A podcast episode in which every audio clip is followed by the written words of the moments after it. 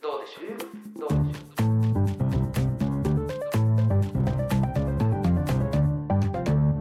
ルークスアカデミはい始まりました。ルークスアカデミーの時間です、えールークスアカデミーはルークス高等学院や、えールークス私塾が日頃行っている講義を、えーラジオで配信しちゃおうポッドキャストで配信しちゃおうというそういう趣旨の、えー番組なんですけれども。えーっとですね通称 L アカとも呼ばれているのですね。はい。L アカで覚えて、えーいただければと思いますが。ーはい。はい、ということで、えー今回はですねえー歴史学あるいは歴史ということでですね、うんうんうん。あのやっていきたいと思うんですけれども、はい。はい、歴史はどうですか？お好きですか？あまずスピーカー大丈夫ですか？あ はい、スピーカーはですね、はい。えールークス社取締役の谷口と、え学生の一子です。よろしくお願いします。よろしくお願い。します。ということでですね、どうですかね、歴史、関心ございまあ歴史って結構ね、いろいろ関心あったりするじゃないですか。はいはいはい。あのいでなんかこう戦国時代とか三国志とかそれこそ今だったらあのキングダムのあはいはいはいはいえっとはいなんだっけ？キングダムは春春秋戦国時代ですね。っていう感じで結構ねそういう戦国時代系が好きだったりとかあの明治維新とか幕末とかねうんうんああいうこうあれもちょっとこうあれですけうんうんどそういう感じですけども。あのまあだったりとか。うんうん。まあ、そういう時代はね結構あの日本でもあのよく小説にされてる司馬遼太郎さんだしあはいはいはい。横山光輝さんとか、うんうん。あのそういう吉川英治さんとか吉川英治はいはいはい。そういう人たちがですねあの小説にもして結構あの、ね、根強いファンがいて結構漫画にもそうっすね。僕もおばあちゃんに宮本武蔵読まされましたね。よ 吉川英治の。は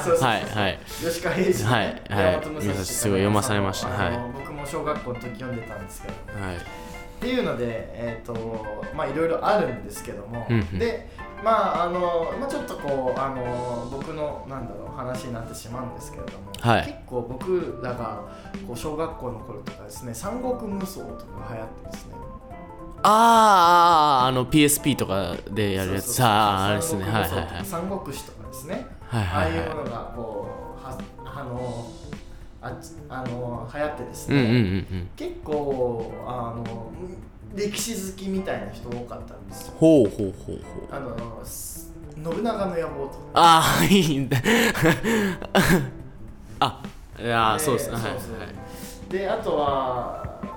うん、そうだ三国志とか戦国時代とか結構ゲーム化されましまくって。でそういう意味でも結構好きな人が多かったりもする。んですよね、うんうんうん。であのー そんなのでまあ日本人結構歴史好きな人多いと思うんですけども、うんうんうん。どうでしょうか？あ僕自身ですか、は僕自身なんかすあんまり歴史に興味がなくて。あそうなん小さい頃。なんかわかんないですけどなんか無理やりなんかなんか吉川英治とか読まされてなんかちょっと長いこのなんだろう連連続性ある物語とかがなんかちょっと苦手になっちゃって、うんでそこからあんま歴史みたいなものをなんだろうに熱中したっていうのはもちろんその授業とかでは受けましたけど熱中したっていうのはないですね。まあ強いて言うならそのまあこれ歴史と言えるのか分かんないですけど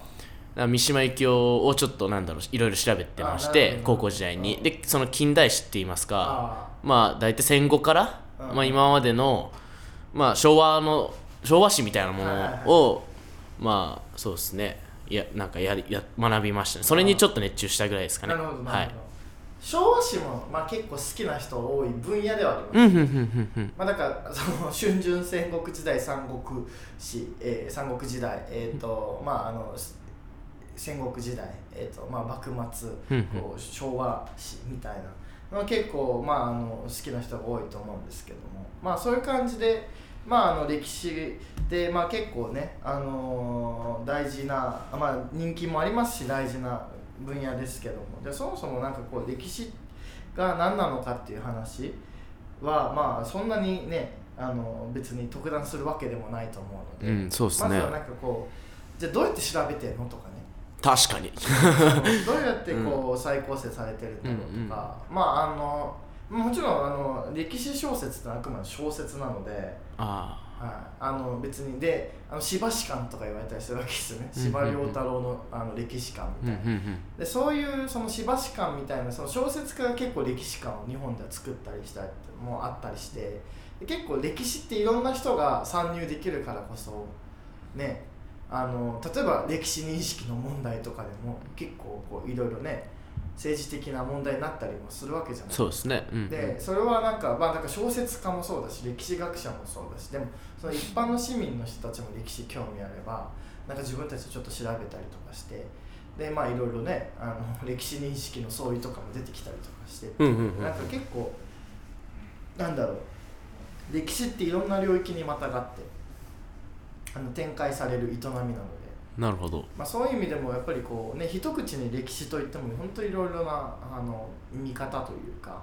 ものがあるので、まあ、これからその具体的なその歴史みたいな話はこれ、まあ、何時代がどういう時代だったとかそういうのも含めてですね、まあ、話していきたいんですけどじゃあそもそもそういう歴史って何なのみたいなところがこう分かっていないとあるいはそう歴史ってどういうふうにこう作られるというかあの、ね、あのまとめられるのかみたいなところとかもこう話していかないと、まあなんかこうね、例えば教科書に書いてることが本当にた、まあ、あれはまあかなり事実に近い、うんうんうん。たじゃあそもそもじゃあ歴史学において事実って何なのかっていううんうんのも問いになりますし、っていうのでちょっとこうメタ的な観点から、うんうんうん。まあ、第1回なので歴史について考えていければなというふうに思っております。うん。うんということで、まあ、歴史って何なんだって話なんですけど歴史ってじゃあこうまたいつものようにざっくり質問になってますけども、はい。歴史って一体何だと思いますか？歴史。歴史って何だと思いますかって言われてなんかうん。まあパッと思い浮かぶのがなん年表みたいなことですよね。あはいはいはい要はそのなんだろう旧石器時代にとかうん。あのまあそれこそ戦国時代にみたいはいはいはい。なあへ平安なんかあなあ何があったみたいな。あはいはい。みたいなことをのいわゆる列列挙といいますか。時系列順のそのなんだろう。なんか事実のなんだろう。ななんていうのかな。蓄積みたいなイメージが僕にありますね。い。まあ、それいわゆる変年体と呼ばれるやつですね、あのまあ、中国ではですねあの、まあ、あの中国の歴史書にこういわゆる変年体っていうこう何年に何がありましたうんかうんうんとこう紀伝体っていうものがあるわけですね。で紀伝体というのはあの つまりあの英雄とかそういう重要な人物があ人で掘るみたいな。だから人で掘るとまあそのね紀伝体みたいな感じになるし、まあだからまああの電気みたいなものです。よああであの年で掘るとそういう年表みたいな感じになるしっていうので、まあ、今のでも割とこうね何に注目して歴史をこう構成するかによって、ね、人に注目するのかあのある年について注目するのかでも結構違うと。で僕あのなんかその戦前の歴史の教科書ですね日本の。ああはいはいはいあのまあは前もお話ししたとは思うんですいけども。そうですね。うんうん。あのへあの今の日本の歴史の教科書って基本的に変年体チックですよね。別に完全に変年体とは言いませんけども、まあ基本的に基本的にも縄なんか、まあ、旧石器時代から、うんうんうん。まあ、平成までこうののんべんだらりとっていうか、まああのまあ、記述が、うん。記述的な,、まあ、なんだろうこう歴史がこうこうなんだろうこう積み重なって、いるっていうので、まあ、まあそんなのも まああってですね、まあ、どうしても暗記科目みたいなうんうんうん。になってしまって側面ありますよね。何年に何が起きたそうそうみたいな何年にが何が起きたとか、何年に誰々が何々をしたとか、うんうんうん。うんでそので誰々のところが空欄になっててそこに寝ましょう、うんうんうんまあそういうイメージ強いですね。うんっていうね。だからまあ暗記が苦手な人は歴史もちょっと苦手になっちゃうとか、うん。あるいはなんかこう小説の歴史は面白いと思うけどなんかこう授業の歴史あとかまあそういうのもある とは思うんですけどもあのー戦前の、えー日本史の教科書とかって結構紀伝体チックなんですよね。あほう。っていうのもなんかこう織田信長とその時代みたいなあ織田信長がいかにこう革新的なことをしたかとかなんか楠木正成とみたいなあああの南北朝の時代とかなんかそういう感じでこう構成されたらまああそれこそ信長の野望みたいなことを教科書でやっちゃうみたいなことなんですね。あの神武天皇がうんぬん神武天皇と日本のあけぼのとか、そういう感じで結構あの、まあ、だからあのまあ、言葉をこう選ばずに言うと結構面白いというかああの読み応えがあるというあかー物語性がそう物語性が列伝ってやつですね。はい、はい。まさに列伝形式になってるのが、あのまあっていうので、まあ、結構戦前と戦後でもこうずれたりするんですけど、まあ、ただまあそういうある種の歴史の戦前の歴史教育がある種こう日本のナショナリズムをこうある種まあ焚きつけていたというふうなこう批判とかもやっぱりあってですね、なるほどでもちろんだって神武天皇がまあまさに実在したああそうですね。まあまあ今でまあここもまた論争ですけどそれそれはうんうん。というようなところから始まっていくので、うんうんまあ、基本的にはやっぱり天皇というものがのあの歴史がベースにありながらそこにその各時代のなんかこう重要人物がいまうんうんうんすみたいな。でまああのそういうある種の日本の歴史観を作る上で、まあ、ある種こうナショナリスティックな、まあ、過度にナショナリスティックな、えー歴史観を作ったという、まあ、批判とかもやっぱりこう考えてあって。あのまあ、終身とかもそうですけどね、でそれで一旦解体されて、えー、と日本の教科書って基本的にはですね、えーあのまあ、とても平凡な記述ばかりのものになっていったというふうな経緯があったりとかも、まあ、どうやらするみたいですけど、まあ、あとは、そのうんまあ、特に、えーあのまあ、特にあの近現代の歴史になると、まあ、とても記述が、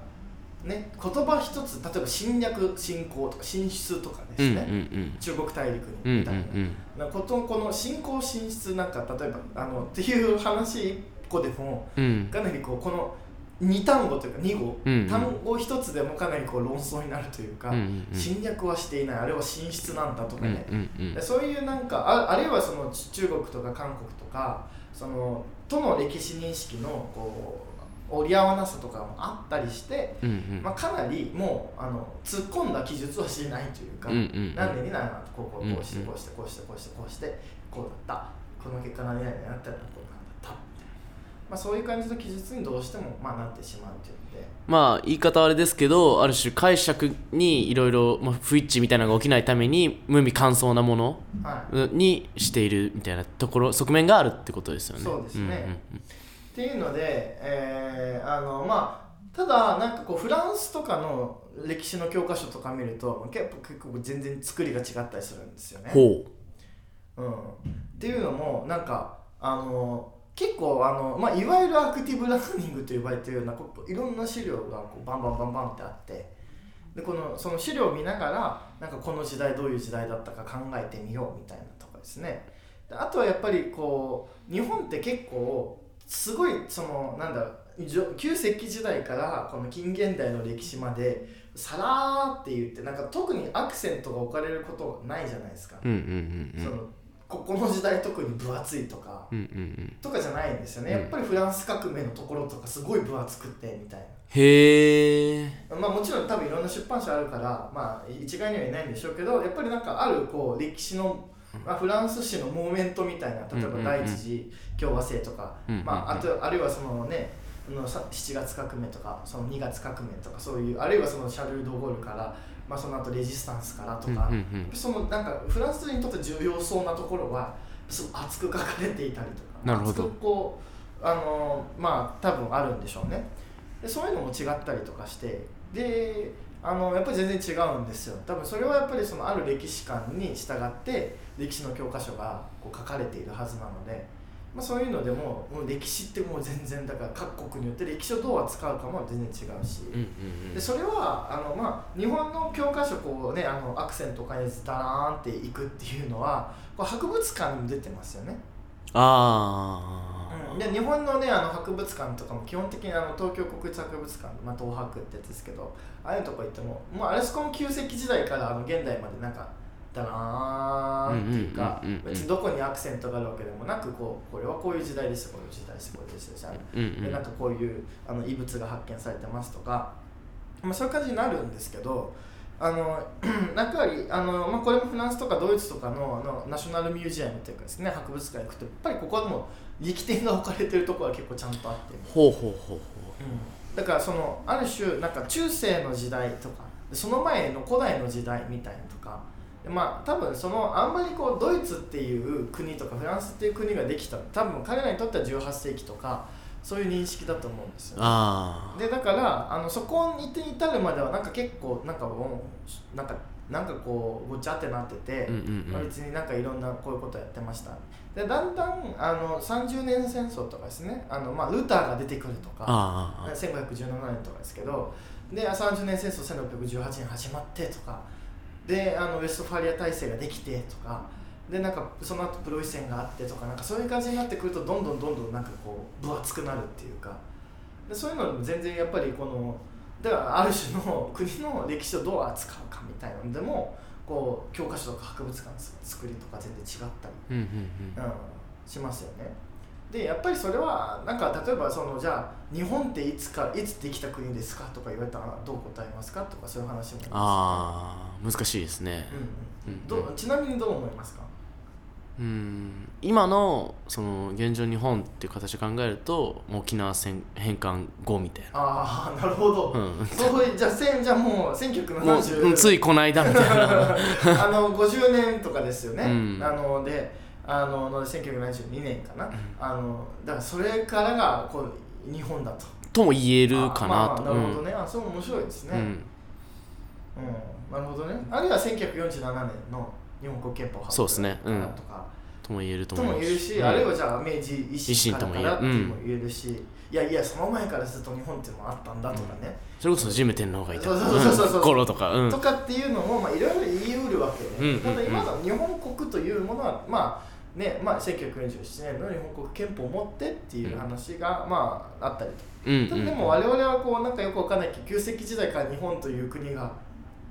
うん、でここでいう国はあの別にあのひらがなの国みたいなものかもしれないですけど、うんうんうん。うんうん。なんかそういう感じで言ったりはしますよ。でそういうだ結構今の話一つとってもこう歴史認識の違いがそうですね多種多様ですね。多種多様だし、まあ、その歴史認識のズレみたいなものがうん。結構なんかこうね噛み合わ日本って47年からでしょっていう人といやいや神武天皇から2600年ぐらい前からっていうのでは全然違い違うと思うんですよね。だからそういうのでもかなり歴史っていうのはまあなんだろうなんかこう論争的というか難しいあの手問題をこうはらんでいるという、まあ、ところからまずは、まあ、あの認識しそのしていきたいわけですね我々としては。うんうんうんうん、じゃあ、まあ、今の話からもお分かりいただけたようにうんうん歴史っていうのはある観点からある出来事を、まあ、切り取ったわけですよね。うんうん切り取るわけですよね。そうですねでそういう時にまずあるフレームワークが必要なわけですよ。うん、でそれは人とか出来事とか。あるいはあの年とか。うんうん。なんでそのあるフレームワークがあってであるいはあるいはあるいはですけどもちょっと難しいまあもしかしたら難しい話になるかもしれないですけど例えばだからあのあの社会はだんだん発展していったとかね。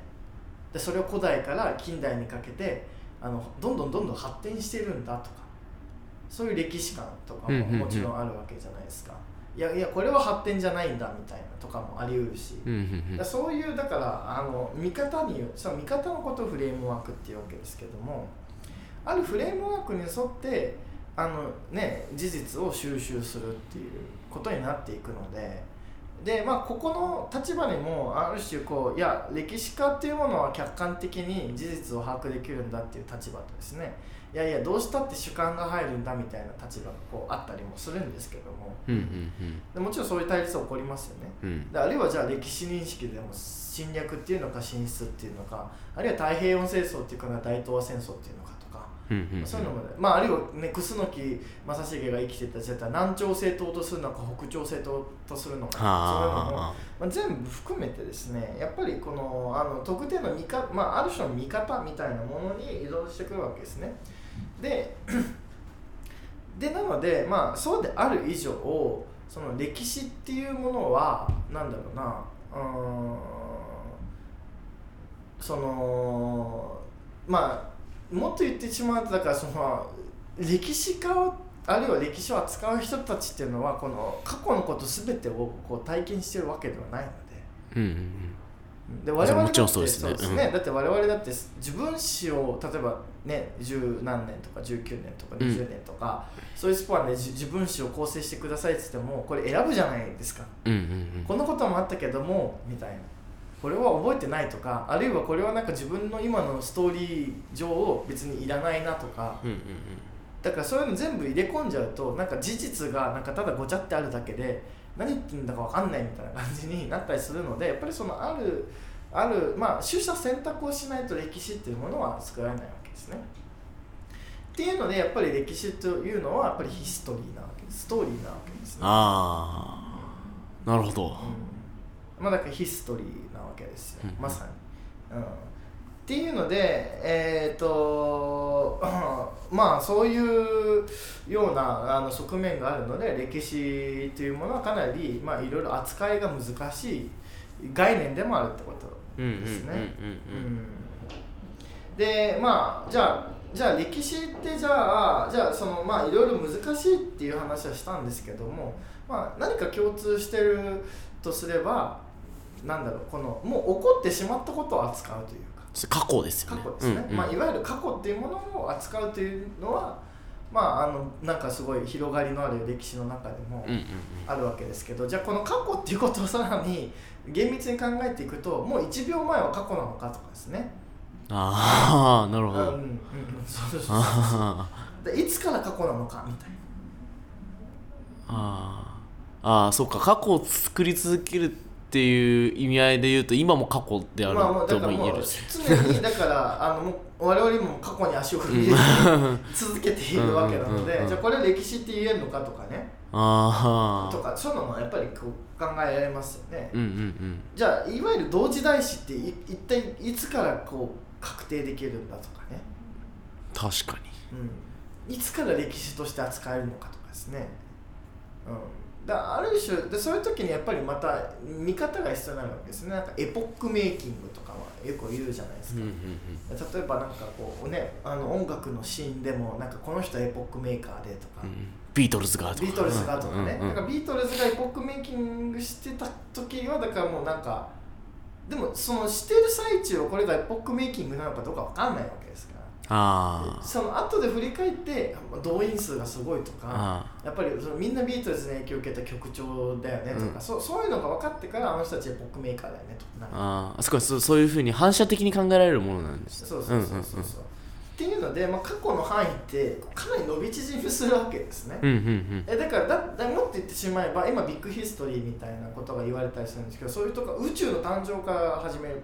ますからうんうんそして宇宙の誕生からある種その宇宙の終わりまでうんうん。を射程に入れるってこともできますよね。したら未来ああは未来も歴史となるかでえっ、とまあ科学まあある種物理学とかそういうあの自然科学の発展によってある程度宇宙がねあのどういう形をしてるかとかどうなっていくのかっていうのも予想できてしまうし、うんうんまあ、地球がいつ滅びるのかとか太陽がいつ滅びるのとかっていうのもですね、まあ、ある種分かってしまうわけなのでそうなってくるとこう未来というものも歴史の中に含んでくるしとか。で同時代とかね。であるいはじゃあ近代史とか中世史とかそういう区分を作ったりしてやるとか、うんうんうん、でだからその区分の取り方次第で結構なんか歴史の区分も変わってしまうわけですねでだからヨーロッパでは古代中世近代なわけですけど日本はその古代中世近世近代になるとはあ。江戸時代は近世みたい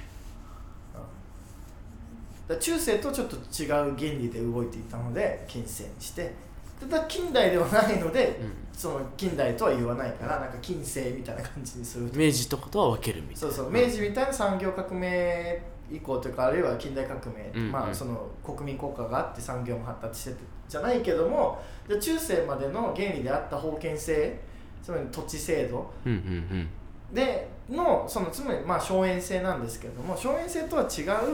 ある種のこうあの石高制っていうのがあのだからまあ加賀一100万石とかそういうやつですよ、ああいうのになったのででこれはもう明らかに中世とはその社会の仕組みが違うけども、うん。で近代とも言えないとかうんうんね、うん。なんかそういうのでこういろいろ作ったりとかして。だからそのどう時代を区分区分するかっていうのも結構発明品だったり、えーするわけですね。うん。はい。っていうので、まあ、あの歴史っていうものは本当にこうかの各こういまあだからつまりもう1秒ごとにあらゆるものが過去になっている以上でそしてまああの今ね世界で、えー、と100億人ぐらいいるんでしたっけ？はい。100億人の,、まああのね、人生がもう一瞬一瞬過去ってことになってくるとあの毎秒毎秒あの100億人分のなんか人生が溜まっていっているわけなのーで。すごいな。いるわけなので、うんうん。まあ、それを全て扱うことは到底、まあね、一人の人間には不可能ですし、まあ、全ての人間が寄ってかかっても、まあ、意味がないわけなのです。うんうんで深く言うわけなので、まあ、歴史っていうのは、まあ、あのもっとこう、ね、歴史ってだから大文字の歴史というか単数形の歴史ではやっぱり捉えられないこうヒストリーズとして捉える、うんうんうん。うん、歴史たちというか、うんうん。ヒストリーズで捉えるという視点がやっぱり結構大事になってくるんじゃない？そのメタ的に考えたらですよ、うんうんうん。うん、大事になってくるんじゃないかなっていうのが、まあ、あるので。まあそういう観点からなんかこうだからその どうしてもなんだろうまああのね歴史って事実が集まっただけでしょっていうね。でそれ覚えればいいんでしょみたいなね。ところもあると思うんですけど実はむしろこう歴史ってダイナミックな、うん、あるいは歴史学ってダイナミックなものであって、うん、あり得るということですね。うんうんっていうことがまあ一つあるんじゃないかなっていうか、まあ、そういうことをこう意識して見てみると結構面白いんじゃないかなっていう。その単純な暗記科目ではなくって。ね。だから資料集と教科書の記述付き合わせてどういう時代だったんだろうとかなんか自分の頭で考えてみたりとかいろいろ今ネットで調べられるじゃないですか。うんうんでまあ、もちろんネットにはあの、ね、いい情報と悪い情報があるのでそれリテラシーみたいなのも大事ですけどもいろいろ調べてでその資料を持ってっていうあのいろいろ考えてみるっていうのが、まあ、歴史学の面白さ、まあ、やる歴史を学ぶことの面白さなんじゃないかなっていうふうには思ったりしますね。はい。うんうん。ということで今あのあのし資料というねあのものがあのキーワードとして出てきたわけですけれども、はい。はい、じゃああのまあいろいろ過去っていっぱい過去いっぱいあるわけじゃないですか。はいはいはい。じゃあその過去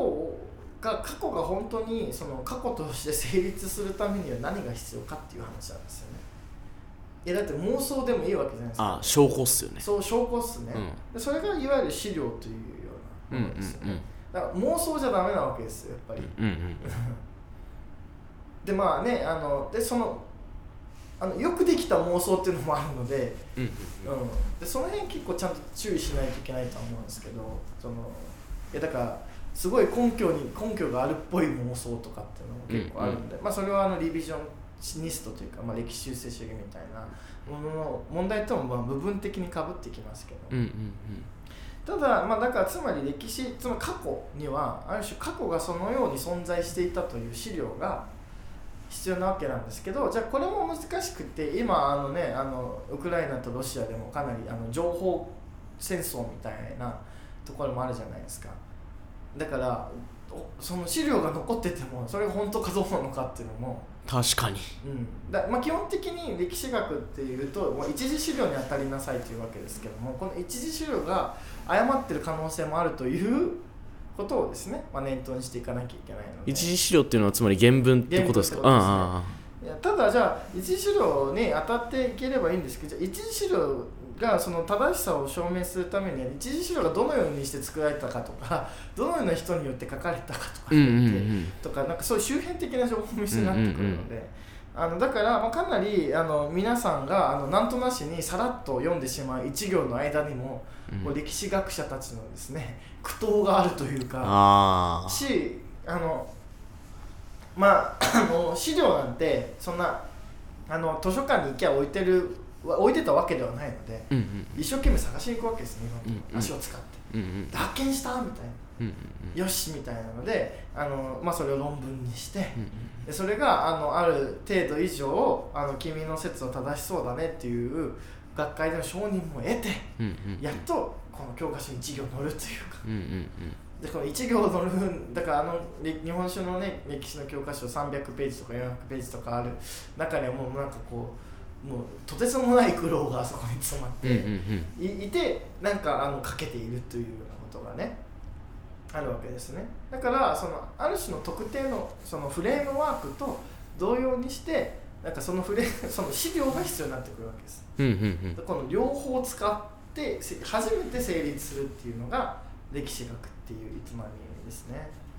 うん、っていうので、まあ、そう考えると、まあ、もっとね面白くなったというか、まあ、資料の大事さというか、うんうんうん。まあ、教科書だけ見てる読んでるととかあるいはなんか YouTube とかね、まあうんこうポッドキャストとかもそうかもしれないですけども、聞いてたらなんとなく歴史分かった風になると思うんですけど。うんそうっすよね。あっちゃんとかにね。まあそう 勢いよく教えてもらえるとね分かった気になっちゃいますよね分かって気すぐね。になるんですけどもやっぱりまあ本当にやっぱり大事なのはやっぱりこう一次資料うんに、うんうん。まあ、当たってみるとかあるいは一次資料に当たるほどなんかこうなんだろう気力がとか別に時間がなくてもあ一次資料っていうのはちゃんとあるんだなとかっていうね、ことをですね頭に入れておくかまあ無知の知みたいなことですよね。そうですそうですね、だから歴史の見方とか歴史の感じ方とかその歴史の扱い方とかっていうのはやっぱり変わってくるんじゃないかなというふうに思うわけですけども、じゃあこの資料えっとなんか例えばどのようなものが資料になると思いますか？うーんなんだろう。例えばなんだろう農耕の時代とかだったら、うん。農具とか？ああそうですね。なんかそういうイメージがありますね。青銅器とかなんか。はいはいはいなんはい。だ土器とか道あじゃあそういう具みたいな、まあ、異物とかそうそう。考古学的な異物そそうですね。うん。あのまあ過去の物ですよね。はい。過去に作られたものであるみたいはいはい、でまあうん。それはねあの歴史学だけの知識じゃダメなので考古学とかあれ地質学とかですね、な、うんうん。だからある特定のそのあの特定の時代に積み重なった地層にから見つかったか大体年代がはそう測定できるとかうんうん。あるいはその周辺にあったのねあの放射性同位体の,、うん。あのその崩壊のあの、まあ、あれあれがあるんですけど半減期っていうやつなんですけど、まあ、そういうものを調べたりとかもう別の領域の知識とかもこう使ってやっと年代が測定できるとかですね。ほ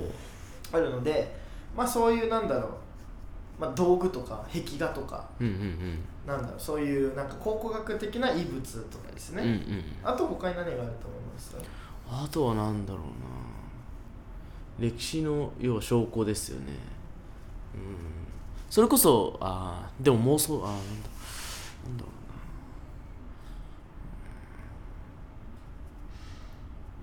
まあ一番あのパッと思いつくのは文章だと思うんですけど。あーでもあそっかそっか、い。あでもそれが妄想になるかって話じゃなくて。どういうことですか？要はあのそれがある種なんだろう。それのが真実かどうかは。まあまあなるほどね。うんうん。はいはいはい。まあもちろんそうですけどただまあ、結構まああの過去に書かれたものだとまあ難しいですよね、うんうんうん。まあ、だからもうまあ多分まあある種信頼できるものとしてっていう感じ。ああなるほど。まあ、使ったり、まあ、あのそれを多分あの正しさを測定するためにいろいろ手法があると思ううんんですけど、うんうんうんまあ、文章ですよ。文章はい。公的文書とか私的な文書とか、うんうんうんまあ、あとはだ文章がいいんだったら例えばあの口語的な伝承とかですね。あはあはあはああ。はの昔話とかですね。あそういうのもまあその多分そのこの歴史学の立場によって変わるんですけど、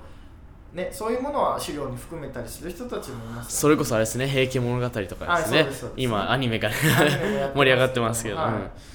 琵琶法師、はい、だからそういうまあだかオーラルヒストリーみたいなことも言われたりしますよね、つまりだから同時代人で生きてたら、うんうん過去の重要な例えば戦争を経験してたらオーラルヒストリーが非常に重要な意味を持つとか、ああはい、だからそれもだ語りっていうのもだ文章の他に語りっていうのも全然歴史的な資料として含まれるし考古学的な遺物とか、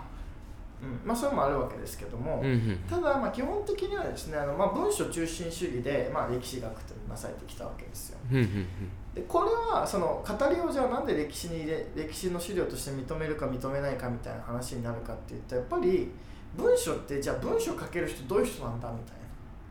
ああそうか、うんそもそも識字が率なが低いからあそもそも賢い人じゃないと書けないみたいそうそうそう。ってことはな文章の歴史ってエリートの歴史に必然的にどうしてもなってしああーなるほど。うんうんうんうんでもちろんその農具とかっていうのはあの考古学的なものはあの民間の人うんうんうんのあれですけども、っていうのでですね、まあ、どうしてもエリートが見た世界をさらにっていうね。うんうんのが結構どうしても、まあ、なってしまったりするので。うんうん。であれはこう、ねまあ、我々もね今文字いっぱい残してますけどでも公文書じゃないので。うんそうですね。はい。うんうんっていう話なんですね、ででそれが誰も書けなかったわけですよ。だからでだから民あの農民の人とか例えばですね書けない人がうんうんうん。こういうような要求をしてきたっていうふうに書くのはそのエリート側の人たちなので。うんうんうんうん本当に何を要求したかはまあ不明っちゃ不明ですよね。そうですね。うん。確かに。エリート側からの視点しか取られてない。取られてないので、実はエリートが言うこう言ってたけれどもあのなんだろう。その農民の本当の趣旨はそうじゃなかったっていう可能性も常に、うんまあ、あるわけっちゃわけなんですよ、うんうんうん。その常にほ他なる可能性があるっていうのが今度はまた歴史修正主義の余地になってしまうとかそういう問題もあるんですけども、だからだからそういう意味で結構その民間のその説話とかその語り口とかっていうその文化とかあのしあるいは身体化されたその表現とかあ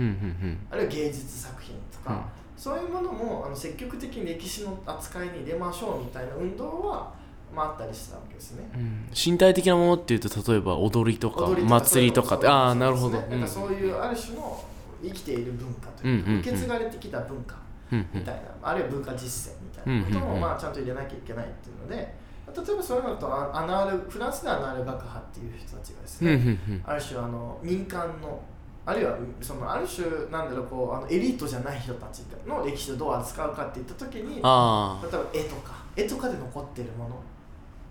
使ったりとかですね、うん、やったわけですね。面白いですね。だから例えばあの「子供の誕生」っていう本があったりとか、まあ、あるいはですねあの、まあ、地中海世界の、えっと交易を扱ったあのブローデンの地中海ってやつとかですね。あのルシアン・フェーブルとかそういう人たちがいるわけですけども、まあ、そういう人たちはですねやっぱりあの絵とかかかなり多様に使ったりしますよね。うん。ほであのだから昔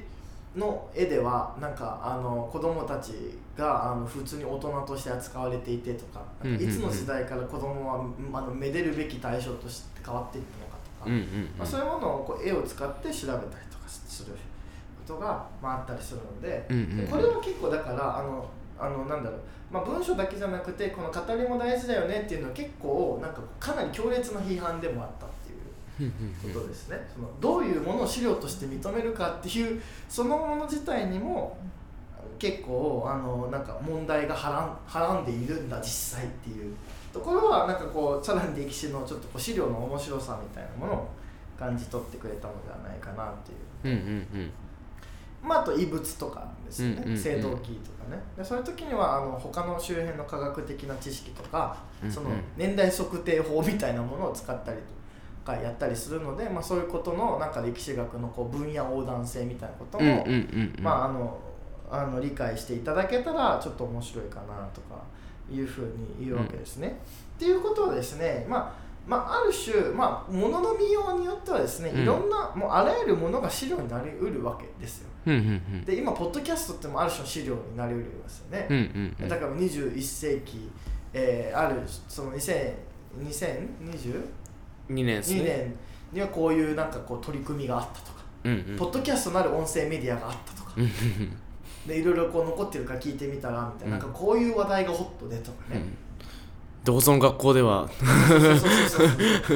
教員が自腹を切ってスタンドマイクを借りていやあとはポッドキャストなんかこうお笑い芸人がいっぱい参加しててなんかみたいなとか、うんうん。なんかあのそういうものも全部資料になったりするわけですしこの、うんうん。まあ、MacBook とかもですね、まあ、異物になる可能性ありますよね。ああ なんかすごい大パーツみたいな話。オーパーツみたいにもしかしたらなるかもしれないですよね。あーそうっすね。2022年の人類はこんな高度なものをこう発明していたみたいな。いやでなんか2 3 3000年くらいになんかあの暗黒の時代があってみたいな。うんうんうん。そこからなんかあの文化がつ文明がついえていたけれども、うん。実は2020年の地層から MacBook みたいなものが出てきてこう、うん。中を調べると非常に高度なみたいな、うんうん。えこんなことをできていたのか人類はなんか我々と変わらないじゃないかみたいな。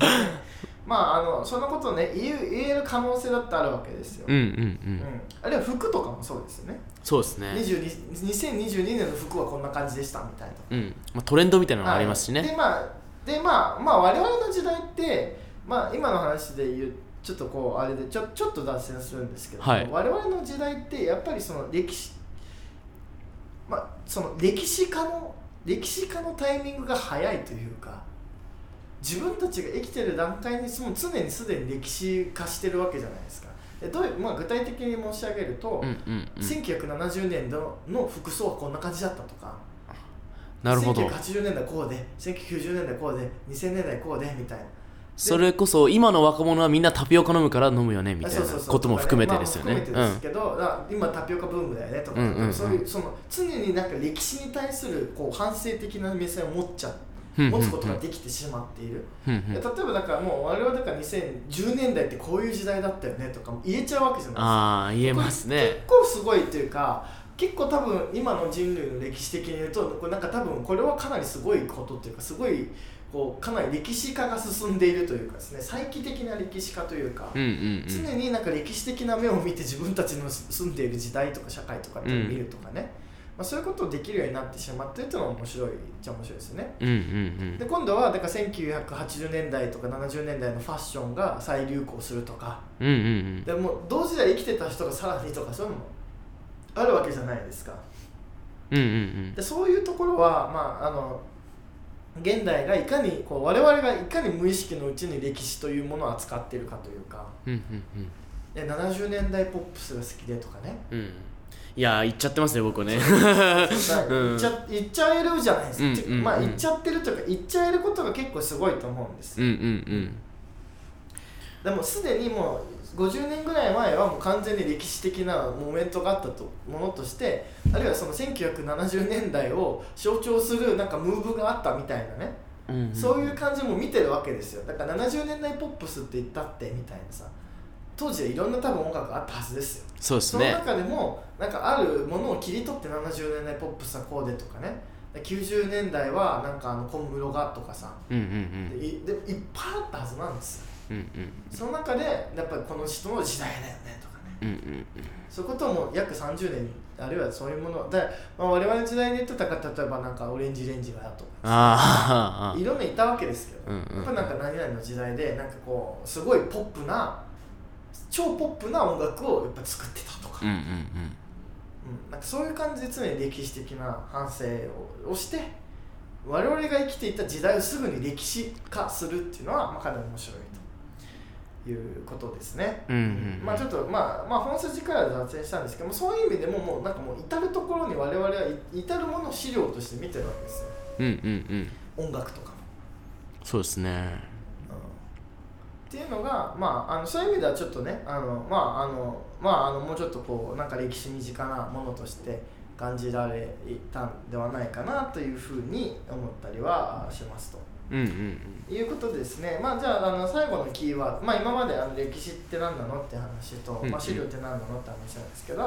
まあ、歴史の見方っていう最後にちょっとキーワードというかものについて、まあ、最後話していけたらと思うんですけども。まあこういうようにですねあのまあ今もうほとんど話してきたことのまとめなんですけども歴史観とまあなんか資料というね、まあ、いわゆる事実と、うんうんうん。その事実をまとめるそのフレームワークみたいな、まあ、2つが機能して初めて歴史というものが、まあ、駆動していくわけですね、うんうんうん。まあ、歴史というものが作られていくというのである種そのまあ歴史観もおまあ、つまり歴史の見方歴史のフレームワーク自体も多様だしその資料の種類も多様なので、まあ、やっぱりヒストリーズになるんだっていうような、まあ、お話をですねあの、まあ、ずずっとしてきたわけなんですけれどもじゃああ、あのまあ、このいかにじゃあフレームワーク多様かみたいな話なんですけど、まあまあ、これまとめると、まあ、変年体とかうん。人に注目する起源起源体があったりとか、うんうんある種歴史が発展するんだというようなものにあのまああのねあのなんかあのだつまり発展史観みたいなものですね。その近代に行けば行くほど発展するんだという見方もあるしなんかこうある技術があのなんだろう時代を変えたんだって言ったらやっぱこれ社会的まあ技術史とか言ったりするわけですね、だからもうなんとかもう無限に史があるわけですよこのフレームワークの取り方。うんうんうん。例えば家族史とか。家族の歴史。え教育の歴史。子供の歴史、まあそれこそさっきで言うと音楽史とか。そうそう音楽の歴史とか、でそれ何に注目するかでもやっぱ全然違ってくうんうんるし、うんうん。うんっていうのですねあのまああのまああるいは歴史を法則的に見るのか。いやそれたそんなものなくて事実があるだけなんだっていうふうに見るのかと。か、あうん、っ歴史からあのまああのなんだろう。語りみたいな。で語りって、まあ、要は信用できねえって話なんですよ、うんなんでかって言ったら記憶って、ま、間違えるしう嘘つけるじゃないですうんか、うんうん。語りどこまで信頼していいのかとか、うんうん。えやっぱり公的文書でちゃんとそのね文書認められたものしかやっぱり歴史学は使っちゃダメなんじゃないかとかですね、うん、であるいはその歴史学の中でもただただ単純にその事実をただただその資料で発見した事実を書いていくだけだっていう立場もあればいやいやそそんなのじゃなくてやっぱりある種のれもものの見方を提示しないといけない。ある種の歴史観を作んなきゃいけないんだっていう立場の人たちもいますよね。うんうんうん。いや例えばだからあの、まあまあ、どういうことかっていうと例えばまあ戦国時代ってこういう時代だったんだってこう言うのが歴史学の役割だって人といやいや戦国時代そんなこと言えないからむしろなんかあのちゃんと資料を探して一次資料をは発見して、まあ、その資料の中で言えることをただただ報告していくんだっていうそういう立場の人たちももちろんいますし。うんうんうん。いやあるいはですねあのなんだろうに人間だけの歴史扱ってていいのかとああなるほど、うん、いやだから宇宙とかの、うん。うん大地球環境とかのもものも含めた歴史だとか。いやまあ最近だとやっぱりそのねあの公衆衛生の歴史の中でもそのなんだろう病原菌とかそういうものに注目して歴史を構成しようっていう人たちもまあいたりしますよね。うんうんウイルスとか。うんうん。でウイルスの歴史みたいな。うんうん。で人間関係だそれだウイルスが主でウイルスにこう楽観する人間はどっちかというと銃というか、うんうんうん。っていうふうなあのであのふうな記述をする人もいますしっていうので、まあ、フレームワークもやっぱりかなり複数ですよね、うんうん。っていう話を、まああのまあ、していきたいいきまあ、していったわけですけども。まあそういうこう資料、まあ、何度も申し上げるような資料の複数性とこのフレームワークの複数性こう2つ合わさってまあかなり歴史が複数なものになってうんうん。いうことが、まあ、まずは多分あのご理解いただけるといいかなっていうのはなんかこの歴史学第1回というか、まあ、まあ僕も別に歴史学専門じゃないので歴史学と言えるほどじゃないかもしれないですけど歴史の見方っていうものはこういうものであって、まあ、だからあの、まあ、あの見てる知ってる歴史が全てではないし、うんうんうん。うん自分が思う主観が全てもないです。主観がうんうん思う全てでもないし、まあ、いろんなものの見方歴史の見方ってもあるし、うんうん。ちゃんとそれを資料に基づいていなければならないうんということをですね、あのまあ、口酸っぱく、ね、言わないと結構歴史ってこうデリケートというかセンシティブな問題含んでいたりして、まあ、歴史観の違いがねそれこそねいやまあ歴史観の違いでもうね人を絶縁したりあるいは戦争を仕掛けたりすることがありますので、うんうんうんうん結構怖いというか、そうですね。注意というか、うん。まあ、歴史っていう話がですね。うん。っていう感じで、まあ、大体あの今回のお話は、まあ、あのこんな感じというか、まあ、なんですけども、まあ、最後なんかこうちょっと感想戦みたいな感じで、はい。どう思ったのかなっていうのを意見をこう、まあ、軽い感想みたいなのを聞いていきたいんですけど。なんかその歴史今日今日そのラジオで歴史やるよみたいな話をしした時になんかあなどんなことやるんだろうと思ってその日本日本史とかそれこそなんかそれこそなんだ変年体ってやつやつですか、それでそういう感じで解説する授業が始まるのかなと思ったらまあ歴史となんかふの歴史観であるフレームワークとなんか資料によってじあの事実であって真実が、まあ、ある程度作られていくよみたいな話から始まってあなるほどみたいな、まあ、教科書がどうできてるのかって、まあ、考えたことないじゃないですか、もうそこから普通にあなるほどなみたいな。あこれでなんかこういうこと学ぶんだなみたいなのが分かったっていうのとあと面白かったのが再帰的な歴史家みたいな話があって。で僕結構そのギデンズさんとかの再帰的近代みたいな枠組みが、まあ、結構好きで、はい。その僕,、まあ、若僕を中心としたね、とかいうというか その僕もまあ、なんかそれも主観ですよ、ね。あそれも主観でしかないんであれなんですけど 僕らが含まれる若者が、まあ、まあ日本の若者は苦し,、まあ、苦しんでいると、まあ、いうのがあって、まあ、結構再帰的な、ね、側面が、えーによって苦しんでるんじゃないかみたいな、まあ、仮説がかなりあると思うんですけど、まあ、それが、まあ、結構僕実はその何気ない言葉であのまた自分でも再帰的になり続けているんじゃないかみたいな。そのついさっきとかも俺らってみたいな。アニメあのポケットモンスターだったらダイヤモンドパール世代だよねとか言っててあーと思って。これがあの再帰的な歴史家かと思ってああのあここういうことななんだと思って、はい。そのなんだろう。まあ面白い反面あの難しいなと思って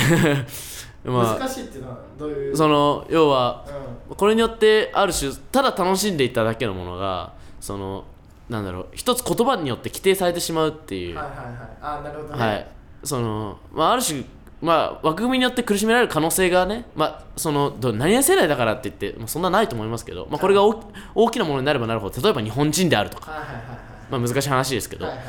そういう状況にもなりうるなと思ってね。かなりなんだろう再帰的な歴史家っていうのは取り扱い注意なうんまあが概念ではあるなと思っはいてはいはい。そういう意味からもこういうふうに歴史を学べてすごい面白かったですね。あなるほどね。はい。だからまあ確かにねあのねあの我々の世代はとか言っちゃいがちですから、はいはい。でそれが確かに日本はとかなる主語が大きくなるとなればなるほどいろいろなものを多分切り捨ててしまうそうなんですよね。あのうん。うんまあ、再帰性ってそのどういうことかって言ったらあのまさにあの反省するというか、うんうんうん。あの常に何か問い直し続けて、うんうん。なんか常にあの過過去ないしはその未来というかその今ではないものを常にあの対象にしてこう反省してなんかこうそれを繰り返して、うんうんうん。あの常に常になんかこうチェックしていや違ういや違うみたいな感じで、うんうん。問い直すみたいな思考法なんですけれども、うんうん。うん。でね いやだからそれでまあ我々ねあのね5年前とかでもなんか我々の世代ってこれ見てたよねとかな いやでねまあまあい居酒屋談義ですけども、いや最近ってやっぱりこうみんな YouTube だから共通の ないんだよね。俺ら最後の世代だよねとかね、うんそういうこと言っちゃいがちじゃないですか、でもそれはなんかこう常に自分たちの歴史を世代世代論みたいな、うんうんうん。世代論結構多分なんかいろんな人好きだと思うんですよ。うん好きです、ね。うん、正直。うん。でだからいやそうわかるみたいな。あのそれだみたいな,、うん。なんかそのあったよねみたいな話するときやっぱ楽しうんうんいんですけど、まあ、ただその背後で多分いろんなものが切り捨てられてそうなんですよね。でうん。いや他にもいろいろあったでしょみたいな、うんうんうん。そうは見えなくなってくるので、うんうんうん難しいですね。でね、やっぱり、まあ、そうなるとそうなると、まあ、うんうんうん。それこそやっぱり、あのね日本とかうんうん。世界とか、あるいは戦争とか、うん。うん、なんかそういうものでこう使うとなんかいろんなものを切り捨ててそれしか見えなくなってくるとなんか火種になったりとかうんですね、うんうん。あのどうしてもしてしまうっていうのがやっぱりこうあるんですよね。うんうんうん。でそこが、まあ、やっぱり歴史の面白いところでもあり。そうですねまあちょっとねあのちょっと気をつけなければならないところであるっていうか、うんうんまあ本当にだから、まあ、あの教科書を見たらすごい歴史ってスタティックというかなんかこう静止静止しているというか、うんうんうん。ねあのね、あんまりなんか変化がないような感じだと思うんですけど、まあ、今日お話ししたような感じ方すげえなんか変わりうるというか、うんうんうん。いや変わりうるのはなんか面白さでもあるし危険なところでもあるっていうのはやっぱりなんかこうねな何度言ってもね言わなければ多分、そうですね。うん。いけないというかね、まあまあそういうのでもうちゃんと資料に基づいた議論しましょうとかそういう話があったり、うんうん。多分これからなんかあの歴史日本の歴史教育とかも結構資料重視になってくるのかなわかんないですけど、うんうんうん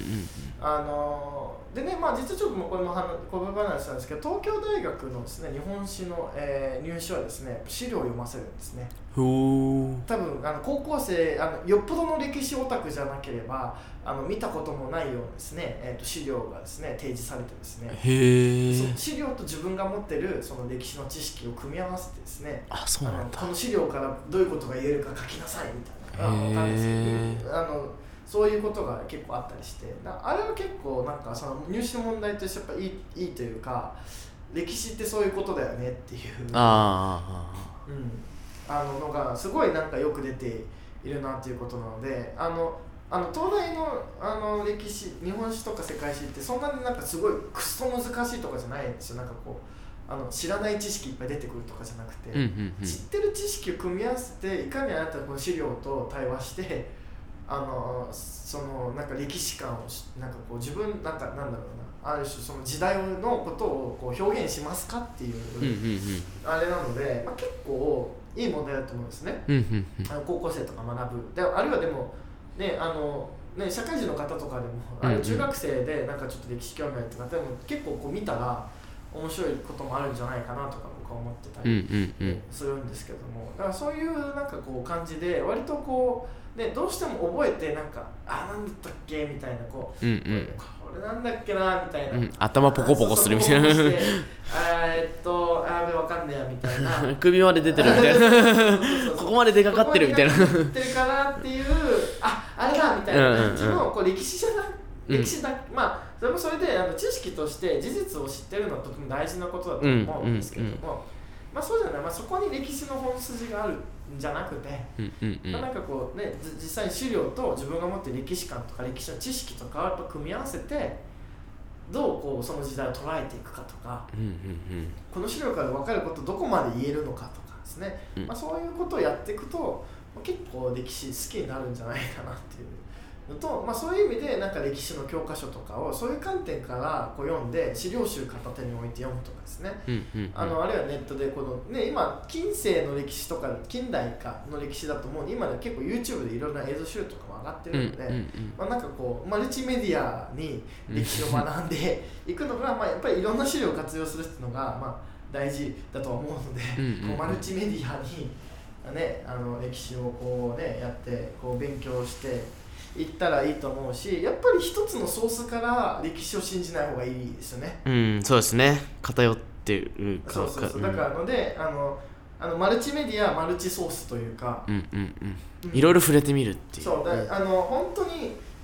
手法とか歴史観とかでも違いは扱ってる時代が同じでも全く違う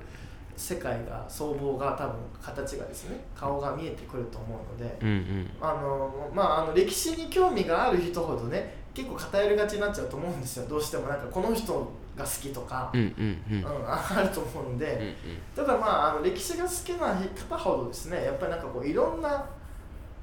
あの文献とかあのメディアとかに触れてあのいろんな観点から歴史を見てまさにヒストリーズ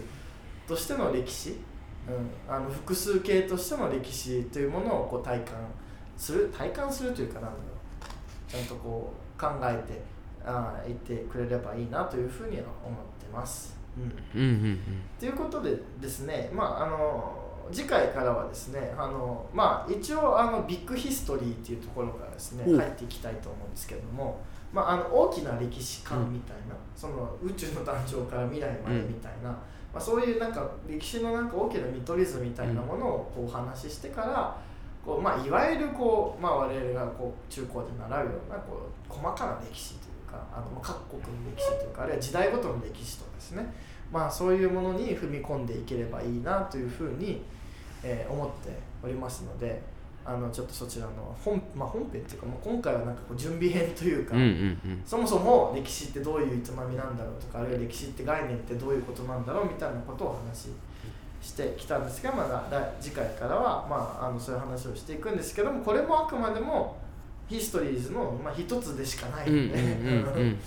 あのねなんとかさんが言ってたからとかじゃなくて、まあ、まさにあの我々もメメディア声をというメディアを通じて、あのこういうものの見方みたいなものをこうお伝えしていきますので、あのこれがあの事実だとかですね。だからやっぱり大切ですよね。その歴史っていうのはやっぱヒストリーズでしかないんですよね。その思考の対象であって、うん。自分自身を当てはめるその枠組みじゃないんですよね。やっぱり。対象であり続けることがん一番大切だと。なんですね、はい。まあ、ということでですね、まあ、あのヒストリーズということを合言葉にしてですね、はい。あのまあ、歴史とあの、まあ、付き合っていけいいいていいきたい。いきはい。行きたい行きたい。ということでですねあの歴史学第1回目は、えっと、こんな感じで終わりにしたいと思います。はい。であのルークスはですね、えっとアカデミーはですね。こういう感じで毎週月曜日にアップしていろんな学問をこうあのね上げていますので、はい。他のも聞いてほしいですしぜひあのフォローをですねツイッターの方フォローあのツイッターとあれあのあのポッドキャストの方ですね、あのフォローしていただければ、あの月曜日に更新していますし。はい。あの他にもですねはい。ルークストーク。はい、あルークスメンバーの自由に議論するはい。討論する、えルークストーク。えートピックスですね。でで次に、えー、と若者と語る、うん若者語る。はい、えー、とニュース番組っていうルークストピックスとかですね、はいえー、とルークスあのブックガイドというはい。あの本を通じてね。はい。本を通じて世界を広げるというか、うん。まあ、もっと細かいね。だから例えば今の話だったら今すごいざっくりした総論みたいな話ですけどそっちでは結構こううん。本を通じてこう本の具体的な話とか、まあ、そこから広がる世界みたいなことを話して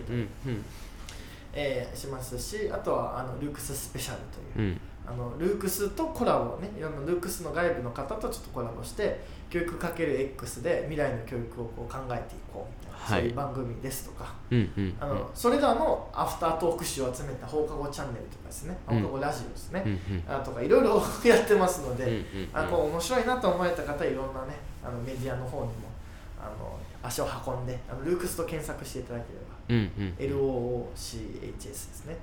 あ違うか。LOOHCS ですね。はい。あの まあちょっとね若いざまですけど合言葉はあのスクールを逆から読んだとはい。いうことであのスクールって学校のことですけど、はい。あのそういうことであの検索していただけると、はい。出てくると思うので既存の学校をひっくり返すってことでね。はい。とい。うことですねということであの他にも最後出張宣伝になってしまう。あの他にもいろいろやってますのであのぜひあの見てあき見てじゃないですね、うんはい。聞いてくださいという、はい